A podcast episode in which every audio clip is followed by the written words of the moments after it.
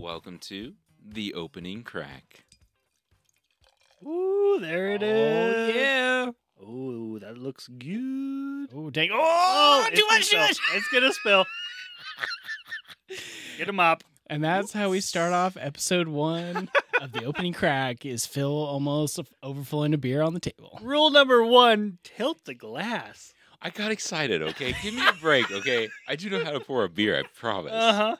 Well, That's it- debatable. It's time for the opening crack. This is a sideshow to our normal D&D show that we typically do where in this show we're going to taste and rank some excellent beers. That'll do. Tonight, what are we drinking? Ooh, it's a good one. Yes, sir. We are drinking Pseudo Sue uh, from Toppling Goliath Brewery out of Decorah, Iowa.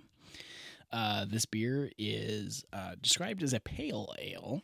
So, uh, boys, let's uh, start off with our opening thoughts on this one. This is a tasty one. It's it's fresh. Yeah, the the citra hops come through nice and bright. It almost gives it like a mangoey flavor. Yeah, you definitely taste that citrus coming through. It's it's a nice bright flavor for sure. Absolutely. Thoughts on the thoughts on the can? Oh, that that is my favorite part. Like it's got this purple and green dinosaur T Rex.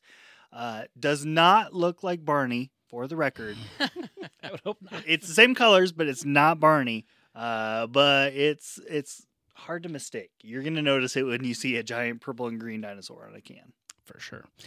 Uh, so I guess, guys, would this be a a brew that you would now that we've tasted it? Would you would you order this in a bar somewhere? I would. Yeah, this is something that I would drink. It fits my palate. It's a type of style of beer I would normally drink. Uh, yeah. You know, I think if so, we're drinking this out of a can. If this was on tap somewhere, Mm, one hundred percent yes. true. I do I do think it'd be a little smoother out of a tap. At a bar, I don't know that I would. I I think I like this sitting at home where you can focus on it a little bit more. Um, depending on where you're drinking it, I would say depending what type of bar or whatever. Uh, but here, it tastes great. Sure. So we had to come up with this uh, a way to rate these beers, guys, and we we've connected this back to our D and D roots, uh, back to the bards and barrels aspect of this, um, with a, a challenge rating. So challenge rating one beer would be like your cream ale, maybe even you know, like your your light domestic beers would fall into that that challenge rating one. At the other end of Your the intro to beer. Intro to beer, exactly. At the at the opposite end of that is going to be like your double IPAs, your imperial stouts, things like that. There are heavy beers, heavy hops, things like that. Uh, let's let's go around the table. Where do we think this bad boy falls in there? Ooh, that's a this is a tough one. Um, I would put it like a challenge rating, like fourteen or fifteen, maybe. Uh, it's got a lot of hops to it, um, a lot of beer flavor to it with those hops. Um, that somebody just getting into beer is mm, probably going to be overpowered.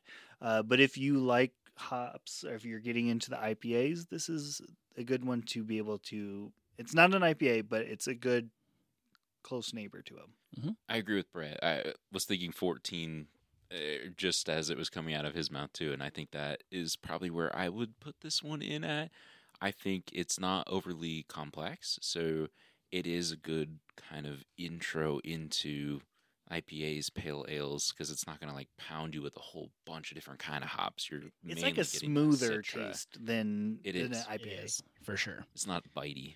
Yeah, Uh, I can't really disagree with you guys. I, I would definitely rate it higher than a ten. So if I so if I'm thinking like from the aspect of somebody who maybe doesn't drink craft beers or beers on the regular, it's it's got to be up there in that 13 14 range. For me personally, I would probably rate this a 9 or a 10. Like this it's it's hoppy enough that it I'm not going to go straight to it maybe, but it but it's definitely one of those beers where it's it's super refreshing. I think that's the best thing about it is like you drink it and you're like, "Oh, this is nice."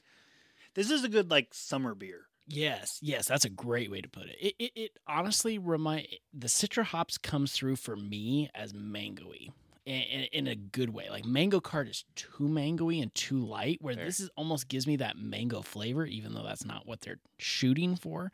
Uh, but it hits the notes in a way that I'm like, yes, refreshing, summer, bright. I want to go play some yard games and hold one of these in my hand. Yes, I would totally do that. As long as you drink it fast enough, it doesn't get hot.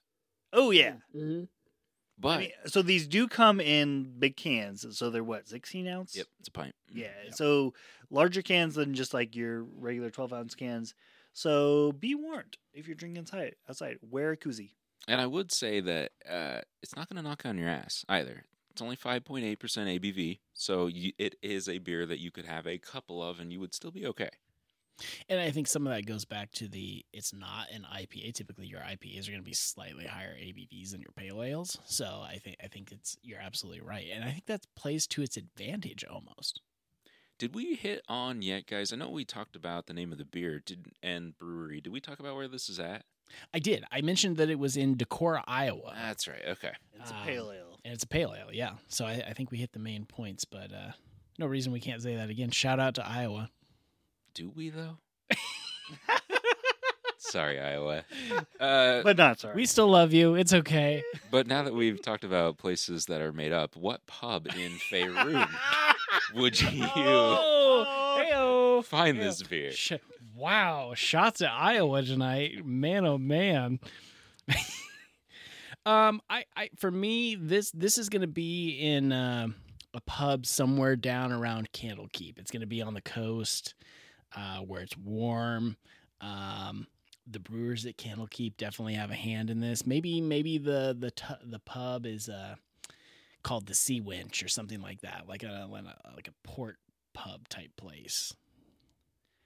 I, I'm picturing this more inland. Like if you're going along the southern side of Faerun and you're um, going along a bunch of hay fields and you run across this giant windmill off on the corner, it's been converted to a pub. And inside that pub, they're making this one. And out back, they're playing cornhole Yeah. or In- in bags if Faerun. you're from up north. Bags. Bags. I guess we're just dumping on all kinds of states today, huh? We're sorry. We're Sorry, sorry. Places everyone. we can't go on tour. Sorry. What about you, Phil? I was trying to decide where I would place this right now, and it's got to be further south. It can't be too far north because it doesn't feel like it's a wintry, cold type of beer. I would probably, ah, for some reason, I'm being led to like Elturel. And maybe it's just because we've played there before, but I feel like this I can see it. beer should be served in Elturel, and then they're gonna sidecart some off to Baldur's Gate because everything's That's, in you, Baldur's that's Gate. where you make the money. Everything's in Baldur's Gate. But What- pub wise, What's the pub look like? well, I'm trying to decide how many holy symbols are in this pub. I feel like it's a church for sure, sure. right? Mm, Some of the best ones are. Best breweries, that is. sorry. Tier. Do you feel like Tier would have? I think he enjoys a good drink on occasion. I feel like that would be acceptable, right? That could I- I mean, he's got a drink because he's missing a hand, so you got to do something with the other hand, or to get over the fact that you only have one hand. There it is, the bloody stump. Say it, Brett. Say it. oh my god, I can't. That's what she said. the bloody stump in Elturel is where they serve this. Okay, that's that's fair. Now I- I go for hiring. that. Oh man. Okay. Uh, let's let's let's give our final yay or nay on this beer. What do you what are you thinking, guys? I'd drink it again. I'll give it a yay. Yeah. I, I would too. I, I I think we the the Pour me biggest. another. Shit, well, if we had another one, I totally would. We drank them all up already. So so that's a, a kudos out there to uh, Toppling Goliath for creating a, a pretty solid brew. Uh, I will say if you if you do want to go check out uh, their website, you can hit them up at tgbrews.com uh, and see the other beers that they have. Uh, we were able to find this at our local Walmart, so uh, it's possible that if you're in the central part of the United States that you can find this pretty locally. If not, check out their their website. You can probably figure out where you can buy this. And that's going to do it for this bonus episode. Stay tuned for more beer reviews in the future. You can check out our regular show, Bards and Barrels, anywhere podcasts can be found. You can also follow us on Facebook and Instagram at Bards and Barrels. Until next time, may your dice be hot and your beer be cold.